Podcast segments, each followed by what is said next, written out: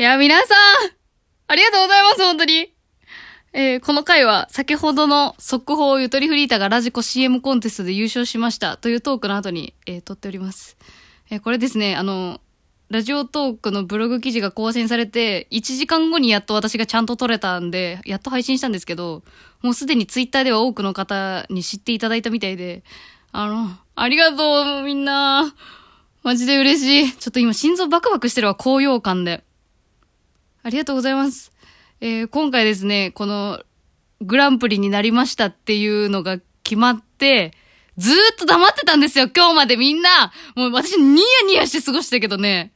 マジでね、これはね、誰にも漏らさないように、あの、生活しないといけなかったから、黙ってたんだけど、ちょっともうやっと解禁ということで、私がこの沈黙を決めていたこの期間の話をちょっとしたいと思います。うわ、マジでやっと喋れる。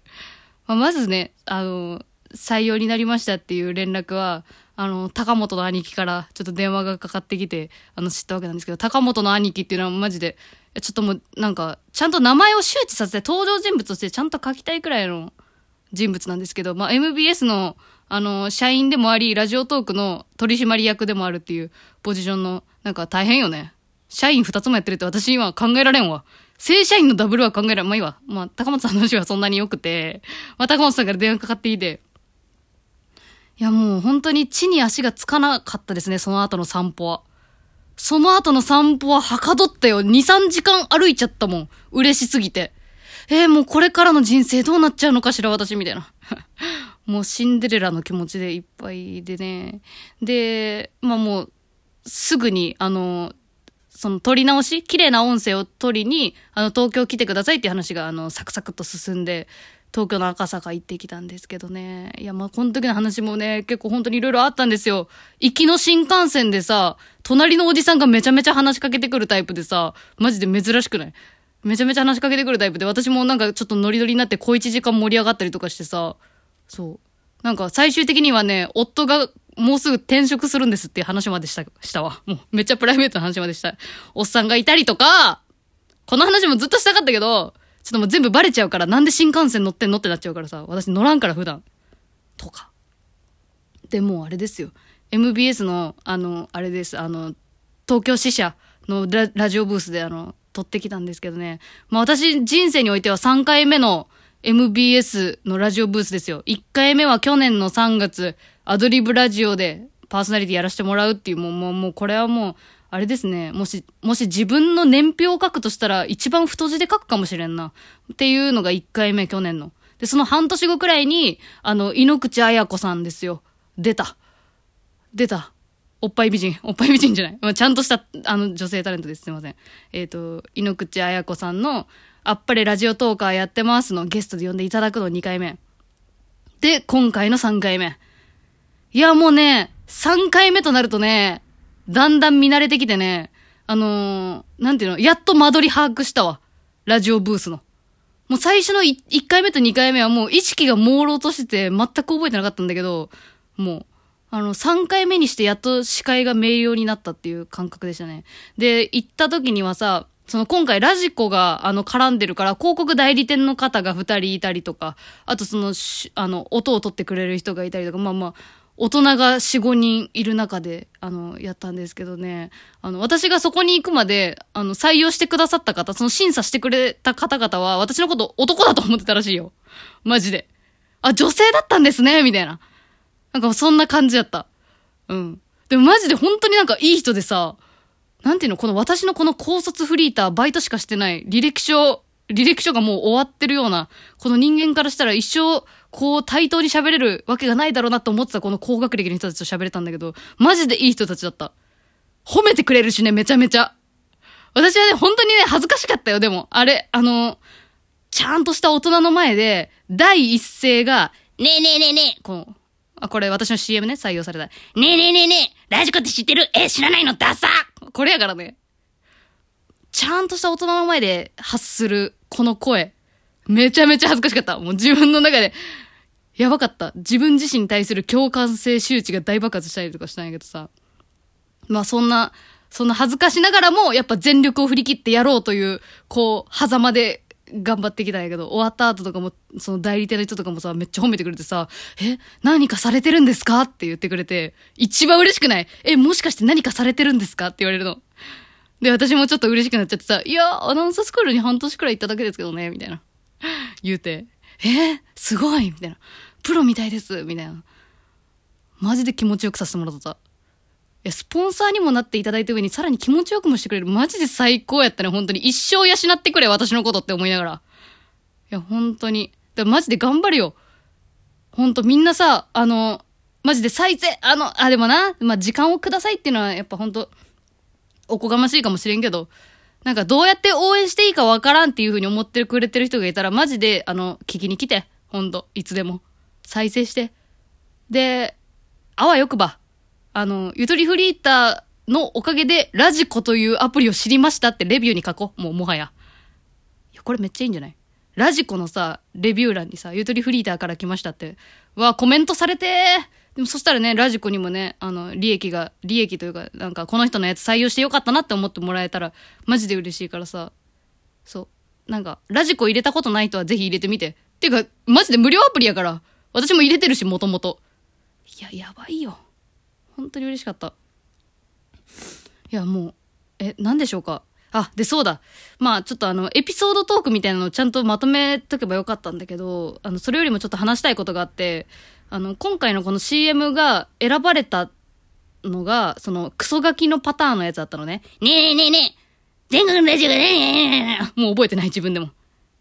え、知らないの？ダサのやつが選ばれたんだけど、私自身二つ応募してたんですよ。で、実はこのクソガキの方って、あのー、選ばれると思ってなかった方なんですよ。私はこっち、こっちをメインで頑張るって思ってたもう一個の方が選ばれずに、えそっち？みたいな方が選ばれたんですよ。正直なところ言うとね。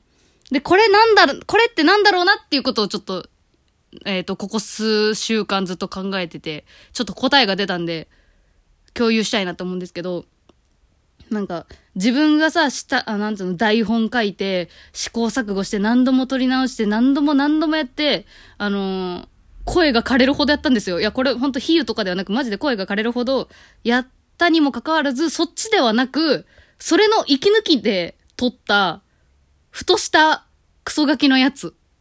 本当に息抜きで撮ったんですよ、あれ。マジで。の方が選ばれたのはなぜかって思った時に、やっぱ気持ちが乗ってるからなんじゃないかなって思ったんですよね。まあ、まあ普通の答えかもしれないんだけど、やっぱノリで撮ったっていうこと。これって手を抜いてるとかじゃなくて、本当の自分の好奇心とか、あ、これやりたいなと思ったから、なんか瞬間的にやったものがそのクソガキのパターンだったんですよ。で、結果それの方が、なんかその審査員の方々に印象残ってくれたっていうのが、やっぱなんだろう、自分の中で、なんだろう、驚いたところ驚いたっていうか、まあ、あの、人が惹かれるもの、興味湧くものとかっていうのは、やっぱ誰かの気持ちが乗っかってるものなんだなってちょっと思ったんですよね。その、上手であるかとか、なんか技術的に優れてるからで選ぶのではなく、最終的にやっぱこう気持ち乗ってるか乗ってないか、これをなんていう言葉で表したらいいかわかんないんだけど、情熱とも言えんし、ノリっていうと軽すぎるし、まあでもそういうなんかテンションのような、熱のようなものが乗っかってるものっていいんだなって思った。そう。で、あともう一個そう、あの、話してなかったんだけど、その2月中に、もう一個嬉しい出来事があって、あの、イラストのお仕事をもらったんですよ。えっと、もともとは、あの、私のね、ラジオを聞いて、それの感想をツイッターでつぶやいてくれてて、フォロー、フォロワーの関係になったゆうすけさんっていう方なんですけど、まあ、その方が YouTube もやってて、で、それの、あの、イラストをお願いしますっていう仕事をいただいたんですよね。で、マジで嬉しくて、イラストの仕事なんてさ、えいいの？こんな私が、このデッサンの能力が、マジで崩壊してる私がいいんですか？と思って、あの、やってたんですけど、そのイラストの仕事の流れって、最初にどういう絵柄の雰囲気がいいですかっていうすり合わせをするのね。で、その時に、私は、えっと、一個、こういうのが多分使いやすいだろうなっていうのを想定して書いたんですよ。ラジコ CM で言ったら、その選ばれなかった方をすごい一生懸命結構時間かけて提案したのよ。それともう一個、あの、何個か候補あった方がいいから、ノリで書いたやつ、いつもの手癖で書いたやつのパターンで送ったんですよね。で、そしたらそのゆうすけさんがこの絵柄がいいですって言ったのが私が手癖で書いた方だったのよ。え、こんなほ、こっちでいいの？みたいな。こんなんでいいんすか？みたいな。内心はね、思ったんだけど。で、ここでもうなんか、2月中に私は、なん、なんつうのかな。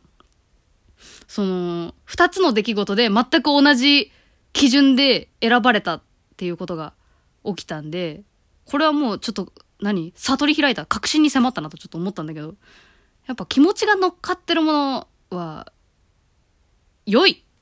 自分の気持ちに正直であるものは良いなと思いました。こう創作に関して。これどうですか皆さん。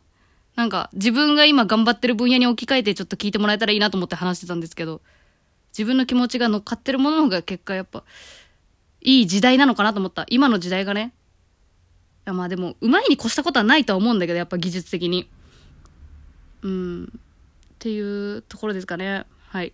ちょっとなんか、あやふやな感じになっちゃいましたけれども、ぜひ、なんか皆さんも、なんか、いや、私は多分リスナーの皆さんなんかきっと何か表現したいことがあるとか、なくても、そういう行為が好きだ、そういうことやってる人が好きだとか、なんか多分何かあると思うんで、なんかそういう観点でちょっと今後、なんかエンタメを楽しんでもらえたらなと思います。なんか熱が乗っかってる乗っかってないの、なんか違いみたいなの、なんか泣ける歌と泣けない歌ってあるじゃん。どっちもうまいけど。みたいなさ。なんかその違いって、その熱がこもってるかこもってないかっていう、なんか、な、わかります？なんか、まあまあまあまあ、なんか、ってちょっと思いました。はい。以上裏話でした。裏話でもないか。バイバーイ。